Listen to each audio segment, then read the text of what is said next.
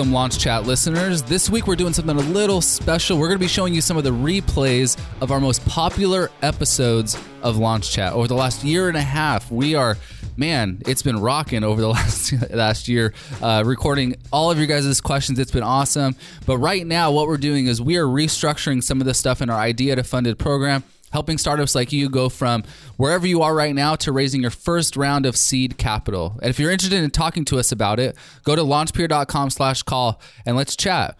But other than that, enjoy this week's episodes of our, some of the best replays that we've had based on you and I'll talk to you guys next week.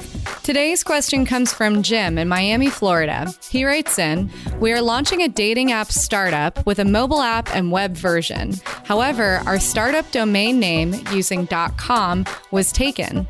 Which alternative solution should I go for? Some options are .io or app.co, app.com, or pick a go.com domain, such as what Tinder did before they purchased tinder.com. Hey, Jim, thanks for your question. Well, look, the dot com is always the preference. Okay. Every startup founder I talk to, you should always try to go for the dot com. Okay. But sometimes the dot com is taken, and that happens sometimes. So let me talk to you about some of the logic I use to try to decide what domain name or extension I should go for.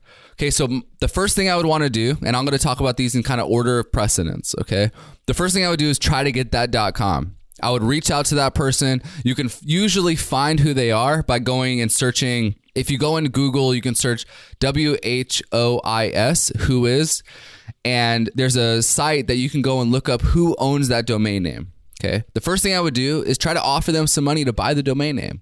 Sometimes they'll buy it and you can get the domain name for a few bucks. You know, I've seen couple hundred bucks, maybe a thousand bucks. It just depends on how tied you are to that name. But sometimes that's worth it. If it's a name that really describes what you're trying to do and it's the perfect name for what you're doing, you know, we've, we at LaunchPeer, like when we bought, uh, we have the domain name Launch Summit. We spent like $3,000 on that domain name. Okay. Launch Fund which you guys can go check that site out too com.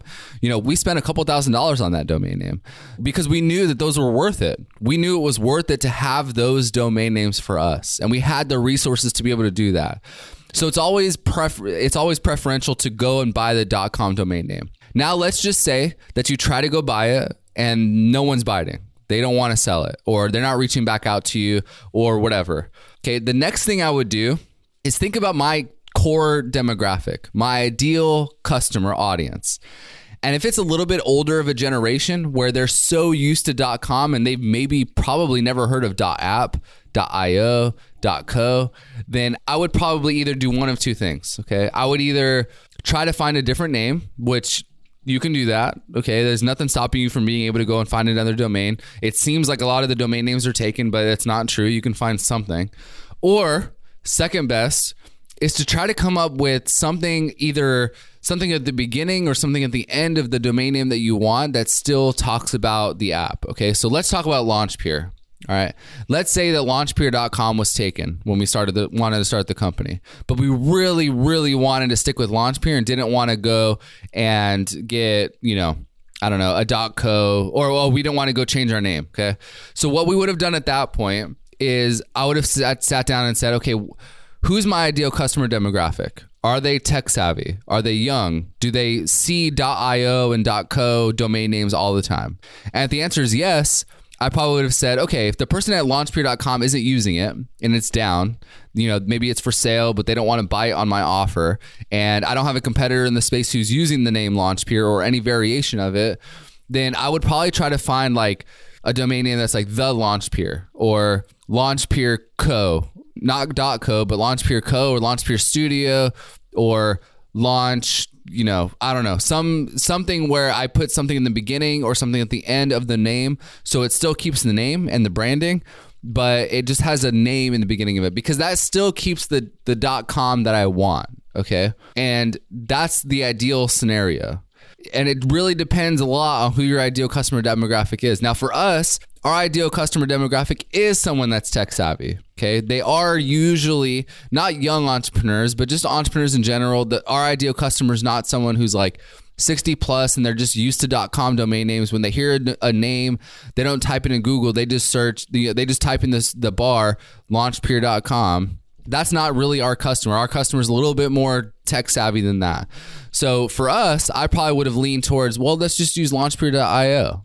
And that's my number one choice. If I was going to choose a different extension, .io is more of the tech focused one. So .io for me would have been preferential. Now .co would have been my second best one. So .co would have been okay to get. Any of those other extensions though, like .app or, you know, .ly or some of those others that are out there, I would really have to make sure that my ideal customer demographic is used to that. The other thing that I'd want to do if I picked a domain name like that, even with the .io or .co, is I would want to make sure that my branding, especially in the early stages of my company, reflected that .io or .co or .ly. So instead of having a logo that just said Launchpeer, I would want to have a logo that said Launchpeer.ly, and that was the the name in the in the you know in the logo or .co and that was the name in the logo. So whenever anybody sees my logo, they're not going to go think, "Oh, let me go to launchpeer.com." And then they're going to see a blank page that's like, "Oh, that's weird." And they just don't think about it ever again. Okay, but if they see the logo and the logo says, "Oh, launchpeer.io," okay, well, now I know the domain name. So I'm just going to go straight to the domain name. And so that's something that you have to think about when you're thinking about these other domain names is really all of this comes back to your ideal customer. Are they used to having .app? Okay, are they used to having .io? Are they used to having .co? And if that's yes, and all those other criteria apply where you can't get a hold of the person who has the .com, you know, you don't want to change your name, and the adding a word to the beginning or end maybe just doesn't feel right or doesn't seem right and it's not necessary because your audience is used to seeing other extensions then go for it. That's totally fine. Okay but make sure that when you're creating your branding you have it in there that you have an extension that's a little different than what people are normally used to. Because the last thing that you want let's say you created the logo and we just had Launchpeer, but we were at a .io domain name, and someone to start searching Launchpeer in the search bar, and then all of a sudden, the person who owns Launchpeer.com decides to put something up there. Okay, and then when people start searching it, the Launchpeer.com is going to show up because it has a lot of domain authority. It has the .com, which just breeds domain authority. People are going to start searching it more. People are going to just type it into their uh, you know the URL more and they're just going to assume it's .com. So they're going to get a huge boost because you started a company that's Launchpeer and people are thinking, "Oh, launchpeer.com," right? And it doesn't make sense. So you really need to start digging into who your ideal customer is and whether or not they're comfortable with those other domain names. And if I was going to start a startup today and couldn't use the .com and I had to use the .io or .co or .ly or one of those other extensions, then what I would probably do is make sure that my branding reflected that name. Now, for Jim, your specific situation where you're thinking about using like app.com or app.co, the only time I would add a word to the beginning or end of a domain name, like let's say Launchpeer, and I wanted to, you know, somebody who owned launchpeer.com it was already taken. So I was like, oh, well, let's use launchpeerapp.com. The only time I would add that little word to the beginning or end of the the actual brand I was going for is if I was claiming the .com. Now, one of the examples you said, you know, oh, I want to use, you know, my startup name app.co. That's not, I wouldn't do that. Okay. If you have to resort to using not only a word after or before your brand name and then also using a second extension, like something that's not a .com, that's too much. Okay. You need to go for another name at that point. It's just not going to work. Okay. But if you're going to do one or the other, that's totally fine. Okay. So the launchpeer.com, I would go for that. But the launchpeer.co, no. Launchpeerapp.com, cool. Launchpeerapp.co or .io, no. I wouldn't do that. That's too many things that someone has to think about when they're thinking about your brand. It should be one or the other, not both at the same time.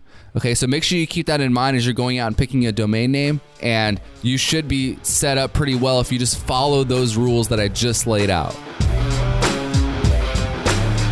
Thanks for listening to this episode of Launch Chat. If you haven't already, go schedule a call with our team and let's talk about your startup. We'll spend about 30 to 45 minutes putting a roadmap together to help you reach your startup goals. And also, if you haven't already, give us a rating and review on iTunes. It helps us spread the word about the podcast. And the more people we have listening to it, the more questions we have from people just like you.